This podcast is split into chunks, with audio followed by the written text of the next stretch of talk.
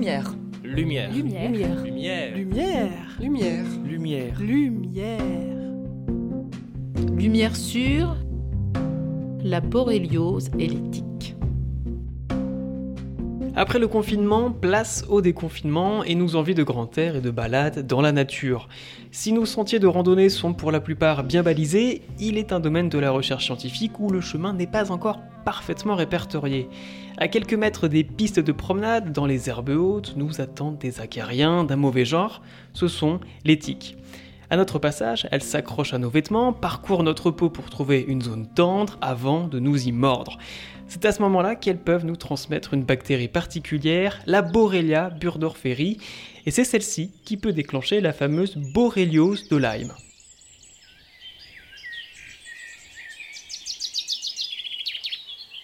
Pour débroussailler le sujet avec nous, Sandrine Capizzi, maître de conférence en parasitologie à la faculté de pharmacie de l'Université de Lorraine et spécialiste d'éthique. Bonjour Sandrine. Bonjour Valentin. On parle de plus en plus d'éthique depuis plusieurs années. Est-ce qu'on assiste à une augmentation de leur nombre en France? En fait, la question est assez difficile parce qu'on n'a pas d'anciennes données. Donc finalement, on peut difficilement comparer. Et la méthode de prélèvement pour les compter, elle est assez hasardeuse et du coup, elle est assez aléatoire. On va les ramasser avec un drap, une sorte de petit carré d'un mètre, et on compte finalement le nombre de tiques que l'on retrouve. Et en fonction de la personne qui ramasse, de la saison, du mois, ou de l'humidité, ou même de l'heure à laquelle on ramasse, finalement, les données sont différentes. En fait, le seul moyen d'essayer de voir s'il y en a plus qu'avant, c'est d'interroger les personnes qui sont vraiment dans la forêt. Et finalement, quand on interroge les chasseurs ou qu'on interroge les forestiers, eux nous disent par contre qu'ils sont plus piqués. Du coup, qu'est-ce qu'ils disent? Ah ben, Ils me disent que par rapport à avant, on avait peut-être une piqûre par mois ou une piqûre dans l'année. Des fois, certains ont même 10 piqûres dans la semaine Mmh, ou ouais. plusieurs piqûres par jour. Donc, eux nous disent que finalement, la population de tiques a augmenté. Mais on a du mal à la mesurer à l'heure actuelle encore. Alors, Si on ne peut pas déterminer avec précision l'augmentation statistique du nombre de tiques, le jeu de mots est même pas volontaire, est-ce qu'on peut savoir si elles sont davantage porteuses de la borréliose qu'auparavant? Alors là, maintenant, on fait des tests et on va essayer de rechercher l'ensemble des bactéries qui contaminent, qui, enfin, qu'on retrouve dans les tiques et qui provoquent la borréliose. Mais depuis peu, on a trouvé qu'il n'y a pas qu'une seule Borrelia. En fait, il y en a quasiment une vingtaine, et dont la plupart sont fortement pathogènes ou très peu pathogènes. Donc là, avant où on recherchait qu'une, maintenant on en recherche plusieurs. Et c'est pareil, on n'a pas de données par rapport à avant. Et les données sont difficilement comparables parce que les outils de recherche ont été améliorés. Donc là où avant on n'en voyait pas, maintenant avec des outils plus performants, on en voit plus. Mhm. Donc c'est pareil, c'est encore difficile de savoir s'il y en a plus qu'avant ou moins qu'avant ou s'il y a plus de pathogènes. Du coup, on voit bien qu'il y a une augmentation, enfin, que ça, qu'il y a une évolution en fonction des régions, en fonction de certaines zones ou, ou certains climats, mais difficile de savoir s'il y en a plus que dans le passé. Ça donne l'impression que c'est un peu un terrain nouveau où on défriche.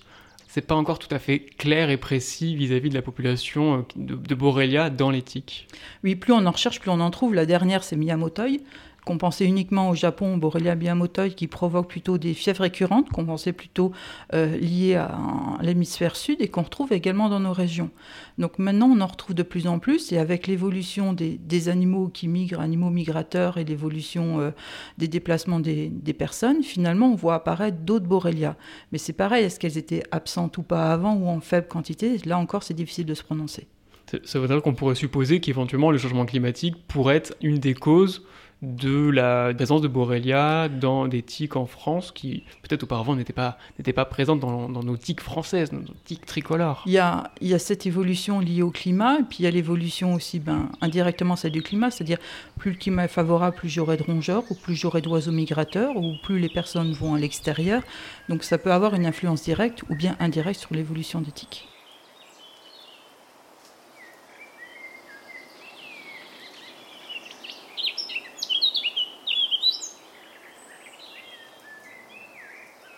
Donc la tique, elle est vectrice de la Borrelia, de la borréliose, mais elle véhicule également d'autres pathogènes. Il n'y a pas uniquement cette bactérie, il n'y a pas non plus que des bactéries dans les tiques.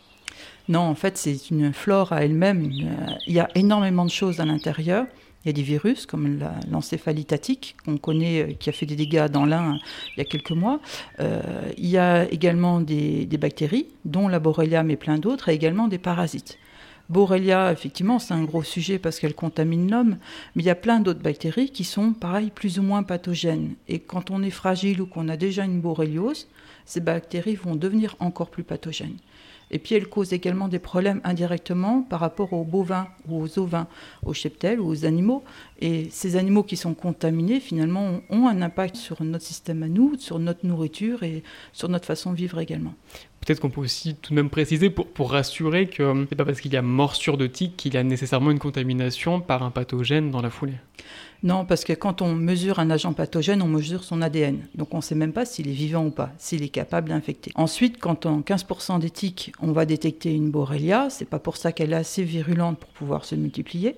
Et toutes les piqûres ne vont pas être infestantes, surtout si on enlève la tique en cours du repas ou au départ du repas. Et même si on la laisse jusqu'à la fin, toute tique infectée ne va pas contaminer forcément l'homme. Après, à savoir si la borrelie n'est pas passée ou bien si elle est passée, que c'est notre système immunitaire qui l'a arrêtée au point d'impact, ça c'est difficile à savoir. Mais tout ce qu'on sait, mmh. c'est qu'environ sur une tique contaminée, le risque est d'environ 10% de contamination. Il n'est pas systématique. Peu importe le pathogène. Non, c'est pas pareil. Ça, c'est uniquement sur Borrelie. Sur les autres pathogènes, comme ils sont souvent moins fréquents et qu'on n'a pas les moyens de les détecter, pour mmh. l'instant chez l'être humain, on a très peu de recherches. Par exemple, il y a une bactérie qui s'appelle Bartonella ou Anaplasma qui circule dans les tiques et qu'on sait qui est transmise à l'homme et également aux ovins et aux bovins. Mais du coup, on ne peut pas savoir le taux de contamination parce qu'on ne la recherche pas à l'heure actuelle, parce qu'on n'a pas les moyens suffisants d'aller la rechercher chez l'humain. Donc c'est trop difficile de savoir si vous faites quand vous faites piquer par une tique, quel agent pathogène va être transmis. Et c'est aléatoire, c'est enfin, variable d'une personne à l'autre en fonction de son système immunitaire également. La tique, elle vit essentiellement dans les bois, les forêts, les bosquets, les jardins. C'est des lieux où il n'y a pas que l'homme qui vit, il y a également des animaux, des animaux sauvages. Euh, quelle place ils ont justement dans le cycle de vie de la tique? Alors on a découvert depuis peu que 30% des piqûres se faisaient dans les jardins parce qu'on y est plus, même s'il y a moins de tiques, mais finalement on y est plus souvent. Ça contamine entre autres les enfants. Et dans chaque lieu, les forêts ou les jardins, il y a un écosystème particulier avec des animaux qui circulent. L'animal qui est vraiment qui va favoriser l'évolution de la tique, c'est les rongeurs parce qu'ils circulent dans les terriers, ils vont faire proliférer les tiques, ils vont les abriter pendant l'hiver. C'est tout un écosystème particulier favorable à la tique. Mais il y a aussi les gros gibiers, comme les cervidés, les sangliers. Le renard a aussi un rôle, à la fois parce qu'il peut rapporter des tiques à proximité des jardins, mais surtout un rôle bénéfique parce qu'il va consommer beaucoup de rongeurs. Donc en diminuant la population de rongeurs, il va participer à la diminution de la population de tiques. Et il ne faut pas oublier les oiseaux. Ils ont parfois des tiques. On en voit avec des tiques assez fréquemment. Mais ils participent aussi beaucoup. Ce sont des prédateurs naturels des tiques. Ils vont les consommer.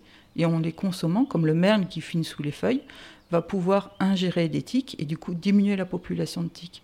Donc les oiseaux vont à la fois faire proliférer les tiques, mais à la fois pour certains être prédateurs des tiques. Donc chaque animal, en fonction de, de la saison ou de son régime alimentaire, va avoir un impact positif ou négatif. Du coup, il n'y a aucun qui a un impact très positif ou très négatif, mais en général, ils ont un impact mitigé. Mais ils ont quand même un impact. Donc il y a une régulation quelque part naturelle qui s'opère sur la population des tiques? Ça, ça a été démontré que plus on laisse de biodiversité, plus la population de tiques va avoir tendance à diminuer. Et plus on abaisse cette diversité en laissant que les rongeurs ou que certains types d'animaux, plus la population de tiques va augmenter parce qu'elle va s'adapter à cette, espèce animale qui est présente. Donc il faut laisser un maximum de biodiversité. Les cervidés qui peuvent aussi servir de témoins euh, pour déterminer les contaminations dans une zone géographique donnée, il y, a un, projet de recherche en Auvergne. Oui, c'est ça. Il y a un projet qui permet de voir si une région est fortement infestée. Donc c'est un travail qui va avoir lieu avec des chasseurs entre autres, où on prélève du sang d'oreille de chevreuil. À partir du sang, on va faire une analyse et vérifier si oui ou non il y a des contaminations avec des borrelia. Et ça va permettre de servir d'indicateur, de témoin de contamination de certaines forêts. Donc c'est assez facile à faire. En plus, apparemment, les borrélies, on les retrouve assez facilement dans les oreilles, entre autres des chevreuils. Donc ça va nous, aider à faire une carte épidémiologique en fonction des zones impactées par, euh, par les populations de tiques et par borrélies en même temps.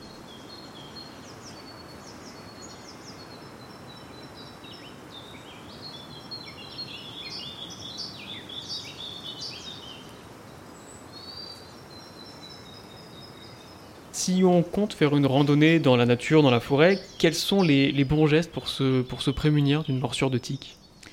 Alors, pour éviter les tiques, il faut déjà marcher au centre du chemin. C'est-à-dire, il faut éviter les contacts avec les herbes, parce qu'elle monte en haut du brin d'herbe pour pouvoir euh, agripper la personne. Donc elle saute pas. Il faut vraiment qu'on touche le brin d'herbe. Et du coup, elle tombe de son brin d'herbe Elle tombe ou elle s'accroche comme avec des petits velcro mmh. en fait. Elle va s'accrocher au moment où on passe, elle s'accroche sur nos vêtements.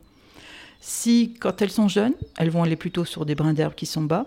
Plus elles sont vieilles et plus elles veulent aller vers du gros gibier, plus elles vont monter sur des brins d'herbe qui sont hauts, ou voir des petits arbustes. Donc quand on, parcourt le, le, bois bordure de chemin, on va plutôt tomber sur des nymphes qui contaminent l'homme, c'est principalement elles qui transmettent les pathologies, parce qu'elles sont plus petites et puis parce qu'elles sont plus nombreuses. Donc en termes de prévention, il faut marcher au milieu du chemin, puis il faut se couvrir. Donc le mieux, c'est les chaussettes qui sont mises sur le pantalon, parce que la tique, comme ça, quand elle va s'agripper aux chaussures ou aux chaussettes, elle va rester à la surface, et elle va essayer forcément de passer sous les vêtements, mais si on bloque le passage, on a le temps de l'enlever ou elle a le temps de renoncer. Ensuite, il existe différents sprays qu'on peut mettre sur les vêtements. On peut en mettre sur la peau, mais c'est pas, enfin, ceux sur la peau sont différents parce qu'il faut les mettre uniquement sur les parties dégagées, c'est-à-dire les mains et le visage. Mmh, mmh. Or, les mains et le visage, c'est en général, on touche peu, peu l'herbe avec les mains et le visage, donc finalement, ça a peu d'intérêt. Par contre, ceux qu'on peut mettre sur le bas des vêtements, sur les chaussures, les guêtres ou les bas des pantalons, sur les poignets ont un intérêt. Et là, on parle de permétrine qui est un insecticide et qui est également un acaricide, qui fait fuir également les, acariens. Et il y a différentes molécules. Il y en a une autre en ce moment qui est une huile essentielle qui est issue de, l'eucalyptus citronnique qui s'appelle le citridiol mhm. et qui existe aussi par voie synthétique, chimique, et qui commence à, on commence à avoir des études dessus et des données qui permettent d'avoir une bonne activité également répulsive. En cas de morsure de tique, si malheureusement elle doit arriver, quel est le premier geste, quel est le premier réflexe à avoir? Alors, je dirais que le premier réflexe avant la morsure, c'est de vérifier qu'il y a une morsure. C'est-à-dire, c'est vraiment quand je rentre de promenade, j'enlève tous mes vêtements. Et je ne les mets pas dans la chambre ou je ne les mets pas sur le canapé, on les isole, on les laisse euh, ailleurs dans un endroit assez clos ou si on a un petit appartement dans un sac assez fermé. Donc le soir, c'est on fait attention, on s'examine bien pendant la douche et on vérifie si on a une tique. Alors souvent, c'est assez difficile parce qu'elles peuvent être dans le dos, elles peuvent être derrière les plis, donc on fait appel à quelqu'un. Quand il y a quelqu'un sous la main, c'est bien pratique. Et on peut regarder ainsi un peu partout. Et ne pas oublier, chez les enfants, on les a souvent au niveau du cuir chevelu, derrière les oreilles. Donc elles ont tendance à monter et quand elles trouvent un site, elles s'arrêtent. Chez un enfant qui bouge beaucoup, elles trouvent pas de site et donc elles vont aller jusqu'aux cheveux. Donc là, c'est très difficile à rechercher au niveau du cuir chevelu. Parfois, c'est vraiment à la racine des cheveux, vraiment dans le cuir chevelu, donc assez difficile à, avoir, voir, surtout qu'elles sont petites et noires. Donc ça, c'est l'étape de prévention qui est primordiale. C'est mhm. vraiment vérifier qu'il n'y ait pas de morsure, qu'il n'y ait pas de tique en train de piquer. Quand on la voit, on l'enlève avec une pince à tique. On lui met surtout aucun produit, ni désinfectant, rien du tout. Tous les produits qu'on pourra mettre vont la stresser et quand on stresse la tique, elle se décroche toute seule et du coup, elle vide ses glandes salivaires. Donc aucun Ce qu'on cherche à éviter absolument. C'est le moment où elle va transmettre justement des pathogènes éventuels dans le sang. C'est ça, en fait, c'est sa salive qui est contaminante. Donc, si on la laisse faire tout seul, enfin, se retirer tout seul, elle va injecter les bactéries. Donc, il faut utiliser un moyen qui va être euh, mécanique, comme un tire-tique, ou une pince si vraiment on n'a rien, une pince épilée, mais sans appuyer sur la tique, juste en faisant une torsion. Donc, on fait une petite rotation, une torsion de la tique, et elle s'enlève assez facilement. Après, on désinfecte. C'est uniquement ce moment-là qu'on désinfecte le point de piqûre, enfin le mhm. point de morsure. Et ensuite, on surveille et on regarde si oui ou non il y a une évolution vers une tache rouge ou des symptômes qui pourraient faire penser, comme une petite fièvre, une fatigue, qu'on a été contaminé par les borrélies il y a aussi un programme qui s'appelle CITIC qui permet, en cas de morsure, et au moment où on retire la tique, de pouvoir l'envoyer à un centre d'examen hein, qui va pouvoir déterminer, qui va pouvoir collecter toutes ces tiques et en tirer euh, des outils statistiques et puis faire avancer également la recherche. C'est ça, donc signalement tic qui est ressorti en mai, une nouvelle version beaucoup plus facile à utiliser. Sur cette application, on peut signaler les morsures de tiques. À partir de signalement, on fait des cartes des cartes épidémiologiques pour voir où les gens se font contaminer, dans quelles circonstances, c'est dans leur jardin ou lorsqu'ils travaillaient, mhm. pour avoir des données statistiques importantes pour la suite du travail. Et on peut également envoyer SATIC à CITIC. Donc CITIC est un laboratoire de l'INRA à Champenoux. Ils collectent les tiques, donc ils en ont analysé environ 1500. Sur les 1500 analysés partout en France, on retrouve à peu près 15% de tiques contaminées avec Borrelia. Ce qui est quand même assez important parce qu'on a finalement un risque assez important de se faire contaminer mhm. lors, d'une piqûre. Et donc CITI, qui est une organisation euh, citoyenne en même temps, et on peut également faire des analyses de tiques par CITIC en venant euh, soi-même faire un stage de formation. Merci Sandrine. De rien Valentin. Bonne journée. C'était Lumière sur la borréliose et l'éthique avec Sandrine Capizzi, maître de conférence en parasitologie à la faculté de pharmacie de l'Université de Lorraine.